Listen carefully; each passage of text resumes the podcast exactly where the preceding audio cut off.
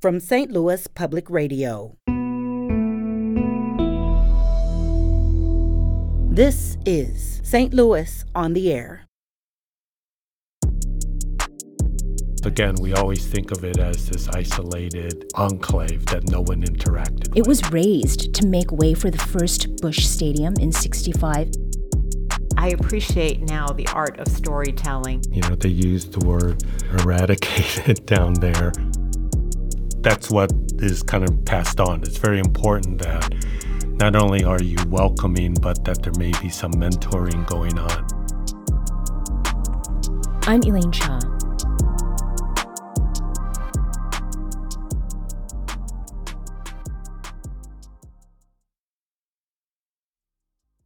Shorthand saves time. It makes writing quicker, which saves minutes and energy. So, in theory, that should mean greater capacity for better, deeper thinking. Yet we human creatures adapt, and linguistic shortcuts or easy labels can become so convenient or commonplace that we don't really think beyond them. This has been true in a very specific way with the history of Chinese Americans in St. Louis.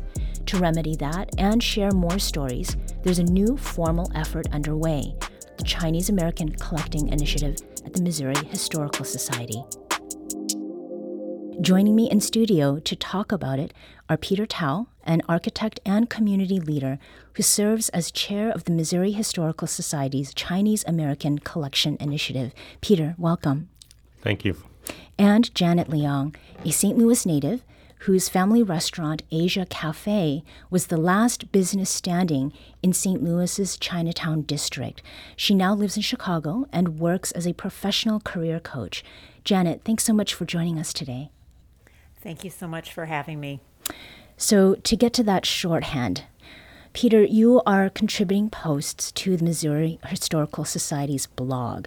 And in your first post there, you wrote about the way media has circumscribed Chinese American history in St. Louis to a headline or label, Hop Alley.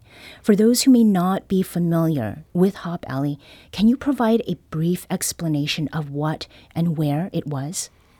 Um, yes, Hop Alley is what is referred to as the Chinatown area, although it is specifically an alley. um, it is actually down where the General American Life building, which is now the Spire headquarters, is. So that's Market, 7th, 8th, and Walnut. And when did that exist and when did it go away? Um, it lasted from, I mean, it was just an urban area where a lot of uh, immigrants sought their place. So it was around till the 1964. Basically, it was the last bit of building before the uh, was taken down for urban renewal and the stadium project. Urban renewal has come up uh, a couple times Yes. on our show the last uh, last few weeks in particular. Peter, how was it that the media fell short with that shorthand for Chinese or Chinese Americans in St. Louis? Well, back then and even now, it, it just seems like it's always just a bunch of non educated immigrants, uh, a little bit mysterious to people. And they use a heck of a lot of derogatory terminology. But it was just like that's all they were. It was just kind of poor. Um, even though there were uh, bright spots um, that you'll hear later on today. But generally, the media was kind of representing that way, and that goes back into the 1800s. Mm, And that's it's visible in the the archives that you've looked at, right? Yes. Now, Janet, you have very deep St. Louis roots that includes one significant staple of that downtown area and its community. What was that connection, or what is that connection to Hop Alley? And was that moniker uh, used by Chinese Americans, like your family elders? Um, did they use that term to describe that area themselves? When I was growing up, Elaine, they didn't really refer to that area as Hop Alley. Um, and, you know, I was born in 1956, so I grew up uh, in the St. Louis suburbs. So I learned about the Chinese community, you know, through my father, who is Wing Leong, and his sister, who is Annie Leong. And my connection to Chinatown is really the family restaurant known as Asia Cafe. And there was time that I would spend there helping my aunt uh, with customers, pouring water, folding napkins, and really just observing all the life uh, that was there and all the people who would come in and out of the restaurant. So, so, that's my connection. Right. So then you were able to experience it when you were a very young child, then? Yes. Uh, my grandmother, my aunt, uh, they ran the restaurant, and so we would go there on weekends and have dinner, and I was able to quote unquote help my aunt, you know, with customers and observe her. And my aunt, Annie, was really the informal spokesperson for the Chinatown of St. Louis. And that's mm. the other way I got to know St. Louis is that uh, she was bilingual. She was very charismatic. She was really the front office of the restaurant where she would wait on tables and greet customers. And so I was able to really observe her and help her and really uh, get to know the restaurant in that way. Mm-hmm. And from your perspective, Janet, how is what happened to that area, which was, as Peter, you've just mentioned, it was razed to make way for the first Busch Stadium in 65. How is Hop Alley and the persistence of that term or name as a synonym for Chinese American presence in St. Louis related to the goals of this Missouri Historical Society initiative? Well, as Peter mentioned, oftentimes the terms that were used in the descriptions it, eh, either you know verbally or in written form were not always the most flattering. So it comes across you know as a derogatory term. And when we talk about, you know, urban renewal or the, you know, razing of that particular area, I think of it as really the out migration of that first generation, like my father, who then went on to college uh, where he attended Washington University so that he could then leave uh, Chinatown, leave the restaurant, and become a professional and you know live a different type of life. Mm-hmm. And to what degree, Peter, uh, do you think that the kind of narrative Janet is describing has been maybe incorporated into the way people talk about the first Chinatown over the you know the last maybe decade or so? Yeah, I mean, what's been interesting, and it's very current. I've, I've been approached by even some students, and you know they use the word the Chinese were eradicated down there. Um, what was happening was very much a sign of just the, the nature of urban environments around the country. It was not a highly thriving area at that at the later stage. Mm-hmm. Um, but I think when you talk about how people use that reference Hop Alley, it just because Hop Alley was often in those articles, pretty much they were trying to represent it as a bad story. Mm-hmm. You know, crime, drugs, low lives, undocumented. Because remember, this is a society where you had to be undocumented, right? Because you were not admitted. The exclusion laws exclusion and exclusion right. laws. So that's those are all the things that I, I think often get associated with the Hop Alley. And mm-hmm. then bring it forward to today. If this is how we're remembering it and we use that alley as representation, it, sim- it just seems like it eliminates all the all the other people and community and businesses and that were there that were that were very much a part of people's lives. Mm-hmm. And so this initiative, the Chinese American collection uh, collective Collecting. Collecting. oh my goodness. Chinese American Collecting Initiative. How did this get its start, and when did you become involved here, Peter? Uh, and Janet, how did you become involved from afar? Yeah, it's a really interesting story and how connections work, particularly in the Chinese community. So, uh, Peter, through his research, uh, unearthed information that led him to connect with me and we started talking about his you know initiative and I learned about what he was trying to do but we also have a connection through the Washington University community because both his father and my father attended Washington University at a time when there were very few minorities or Chinese who were attending university at the time. Mm-hmm. So my father graduated with an engineering degree from Washington University in 1947. Mm-hmm. Yeah, what's interesting is um, it actually all kind of came about in 2017. I was actually doing a uh, a bio for my parents, my father, who was going to be honored in 2017, and at that time he was I don't know nine, 99 wow. by the OC, Organization of Chinese Americans. Mm-hmm. So as I started researching and writing, I was also talking to some elders here in St. Louis who were younger than him but also had certain memories. And then they started putting things down to paper. So as I was writing, I was realizing between my old man and this other old elder and who's still alive here in St. Louis that I was learning things that it seemed like no one was knowing.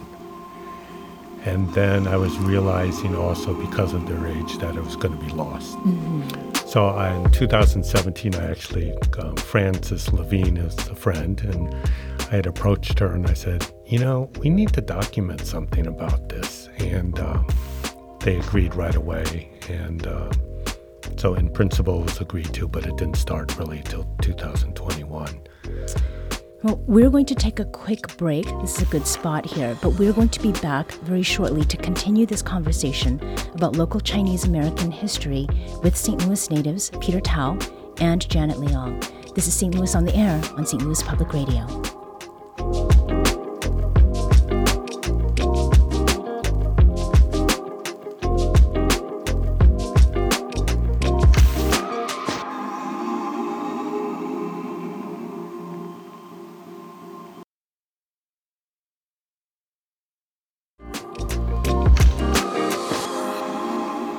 Now back to our conversation with Janet Leong and Peter Tao, both native Chinese American St. Louisans, and the newly launched Chinese American Collecting Initiative at the Missouri Historical Society. Before the break, Peter, you were talking about um, histories that we don't know, stories that we are not familiar with, and these may be missing from certain records but that doesn't mean they don't exist. So you are, again, you're writing a blog um, for Missouri Historical Society. And the second piece in the series that you are doing is, it, is about a boy named Hop Leong, who later changed his name to Henry Lang.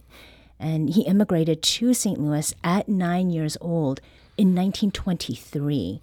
Peter, how did you come to Hop or Henry's story? Yeah, that's that's uh, that's where this digging into records is really fascinating. So, I found an article that showed a picture of a bunch of Chinese kids who were all living in Chinatown, and apparently this was a special Chinese class that was created by um, a more national organization to give some cultural lessons to the kids who were already lo- losing their roots mm-hmm. with China. So that was interesting already. Um, then, um,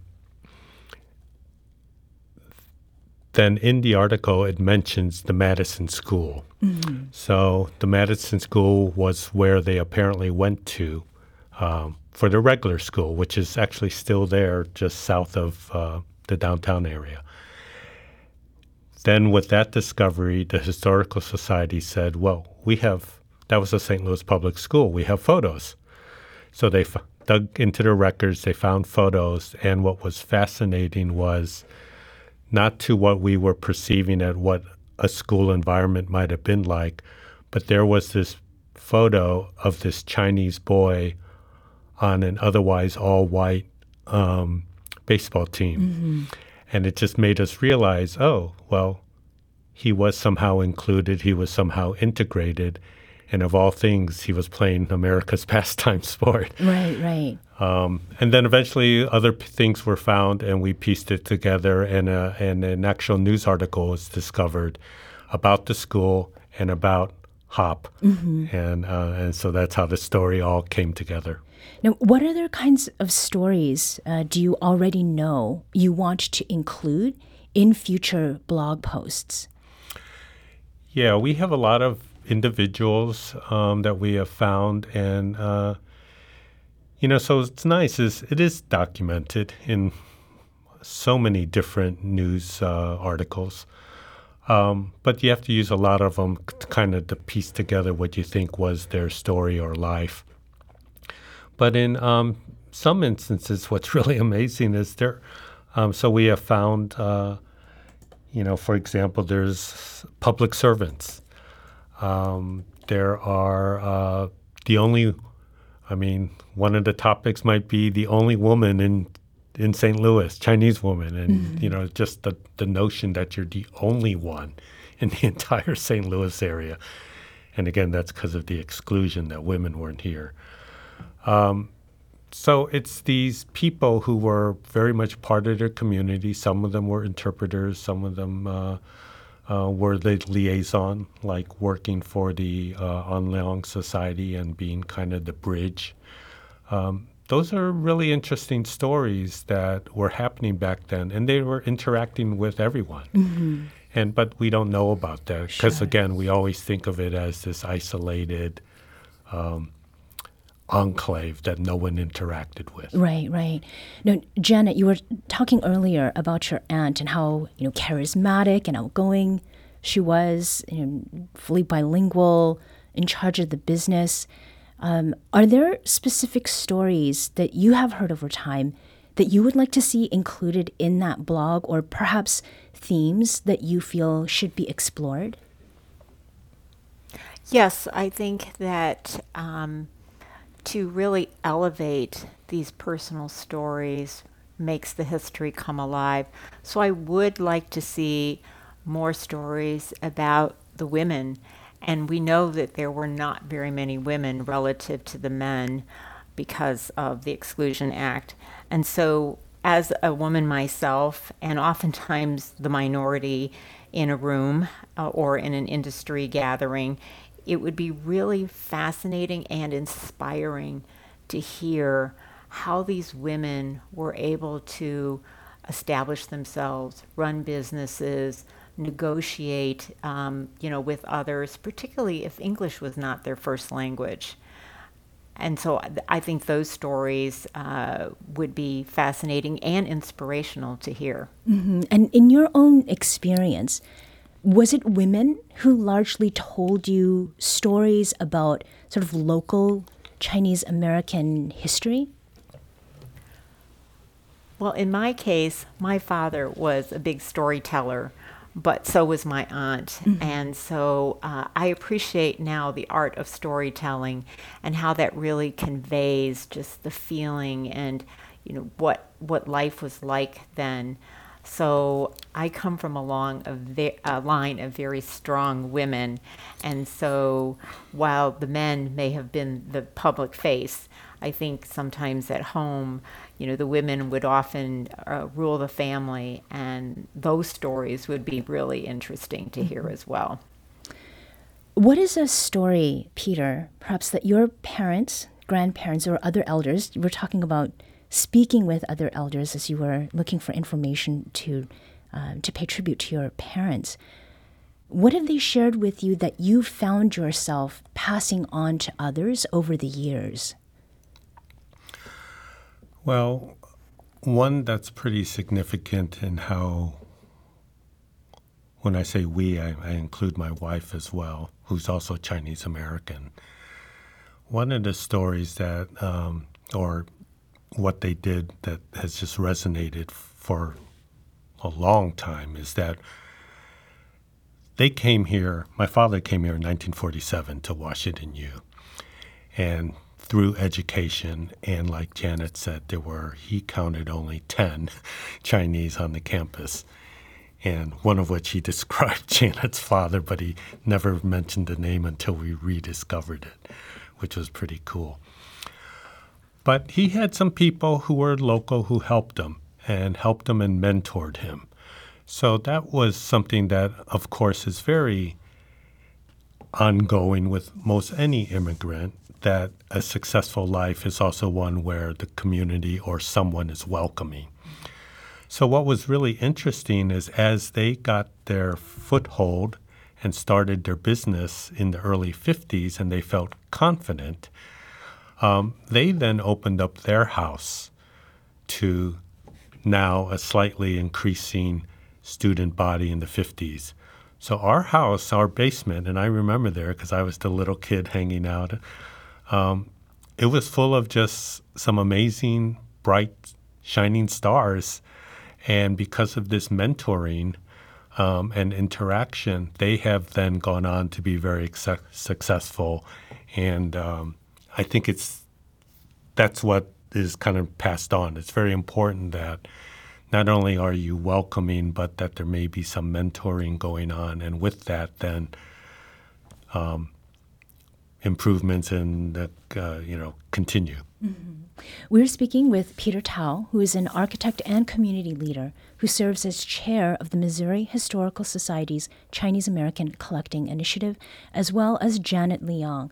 She is a St. Louis native whose family restaurant, Asia Cafe, was the last business standing in St. Louis's Chinatown district. She is joining us from Chicago, where she now lives and works as a professional uh, professional career coach. And Janet, before you got in touch with um, with Peter, were there stories for you too that you felt like um, had been passed along um, that others really need to know? There is, um, so I've been speaking mostly about my father's side of the family, but my mother's family, uh, she came to this country after the Communist Revolution, and her family owned a laundry. And so, on my mother's side, we have been documenting the stories, and there was part of the family that returned to the village in China where her family grew up. So, so many of these stories I think are very personal and they do get lost because I think we always assume that you know our elders are going to be here and they're going to be able to share these stories so to write them down and in my case where my daughter actually recorded my father her grandfather telling his stories mm-hmm. i think is, is so critical so it's those really small moments and those really meaningful personal things that someone may have forgotten or may not think is important. I think those are the stories that resonate with me the most. And earlier we talked about the, the name of this initiative, and it's not collective, it's not collection, but it is collecting, it's active, right? So as you have been engaging in this very active pursuit of stories, um, of concrete materials as well. Um, has diving into that history has it changed the way you view things today at all, Peter? Um, I mean, yes. I mean, I think it has. Um, I think these stories, and I particularly like um, Janet's father's story. Um, but when you hear them and then you bring them forward, you just realize that while some of these stories or situations may might have existed a century ago or a half century ago or whatever, they are very much applicable now.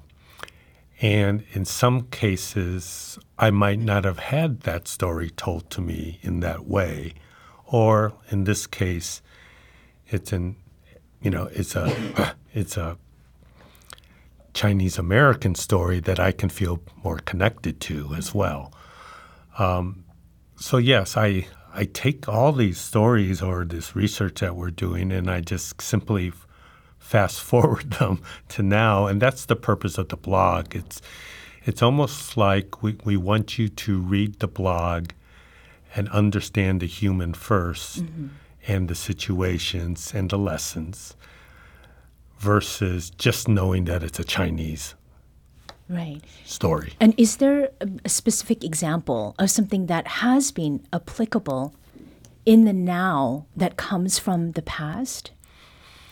Well, you know, I think one thing that's interesting is, uh, and I'll use Janet's father as the example. He's got this wonderful example as he's a high school student working in the in the restaurant, and a particular evening he meets a young Chinese, probably weren't too many back then, Chinese American architecture student from Washington University, mm-hmm. and it's because of that conversation and probably because Wing saw something in this young man who was pursuing education that it obviously gave Wing the courage to approach, as we discover in the oral history, mm-hmm. to approach his parents and say, I'd like to go to college. And I think that is what is brought forward is, you know, that when you see something or have some example or inspiration, that then it gives you yourself some courage to think about other things that might not have been your norm at the time. Mm-hmm. And that's what I think is brought forward. Yeah. Janet, in everything that you have learned, you know, through the work that your daughter has done with oral history and what you have uh, come to glean sort of through the interaction you've had with Peter and with this initiative, has it caused you to rethink or reconfigure any of what maybe you thought you knew about Chinese American history in St. Louis? It really has made me realize that I have only seen a slice of it through the eyes of a fairly young child who had you know memories of one restaurant and interacting you know with her family but is and I'm deeply grateful to Peter who has just doggedly pursued, you know, these stories and has really opened up my eyes to the fact that there were other Chinese in St. Louis because growing up in St. Louis at the time that I did, I often felt that there were not very many other Chinese families and that we were alone and that, you know, we were always the only Chinese family or I was always the only Chinese student in my class. So it makes one appreciate that there was a, a bigger story and that there was community. And I absolutely agree with Peter. If you see someone that looks like you doing something that you want to do, you're probably more inclined to pursue it because you think if that person can do it, then I can do it too. Mm-hmm. Now, as we're talking about different generations, I'm wondering whether either of you has some sense of whether younger generation folks will approach or interpret existing stories and artifacts differently from those who are older. And something I'm, I'm very specifically thinking about is the Globe Democrat news article, Peter, that you had mentioned. That's part of the second story focused, um, or the, the first, that is, story focused blog post that you made. And it very prominently features the word Americanized or Americanization to refer to um, Hop Leong, who then became Henry Lang. So, what are your thoughts on that? Um, I'm sorry, I, I kind of losing. yeah. So, I mean, for younger generation folks, uh-huh. are they going to see or look at um, artifacts of history differently, you think, than older generation folks might? Um, well, I think already this current generation is so much more into just stories that um, I think it's something that yes, I think it'll benefit them. Uh, how whether or not they'll interpret it, a lot you know, a lot of the older generation may in, may not be interpreting interpreting it as much, but just kind of accepting certain things as facts mm-hmm. and just mm-hmm. kind of shrugging their shoulders or whatever. Yeah. Whereas I think the younger generation could definitely see um, a different application. Mm-hmm. Janet, how about you? I think the younger generation um, has grown up in a, a, much different time and with so much technology and a different sense of history and how they access it. Because you can just type in anything you know on your computer and something you know will pop up as a story. So I think their their access to history, how they interpret it, and their access to it is is greater than previous generations where we had to do the old fashioned you know research at the library. But I also think this generation um, questions probably eh, eh, more and doesn't take things at face value um, because they have access to so much information. I think that you know they have the ability to now step back and say, you know, what what does that mean for me? Why is that important, and why should I care? Because they're being bombarded but with so much information now. Right. So, Janet Leong is a St. Louis native whose family restaurant Asia Cafe was one of the last businesses, or was the last business standing in St. Louis's Chinatown district. Thank you for joining us from Chicago, Janet. It has been a pleasure, and I really appreciate being included in this conversation. So, thank you. And Peter Tao is an architect and community leader serving as chair of the Missouri Historical Society's Chinese Collecting Initiative. Thank you as well.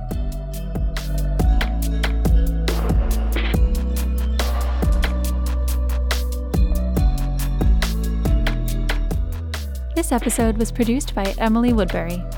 Audio engineering and podcast design by Aaron Doerr. Our production intern is Avery Rogers. Alex Heuer is our executive producer. St. Louis on the Air is a production of St. Louis Public Radio. Understanding starts here. Our podcast proudly supports St. Louis artists by using music from Life Creative Group.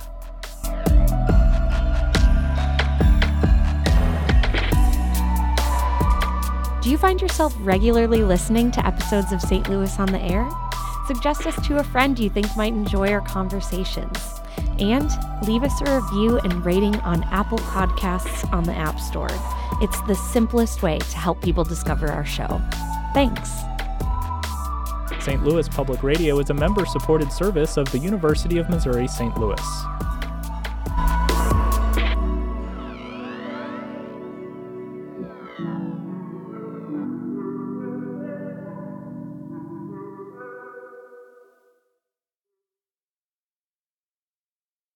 Support comes from the Missouri Forest Products Association, committed to conservation and careful management of the state's forests to make them more resilient and better habitats for wildlife. ChooseWood.com.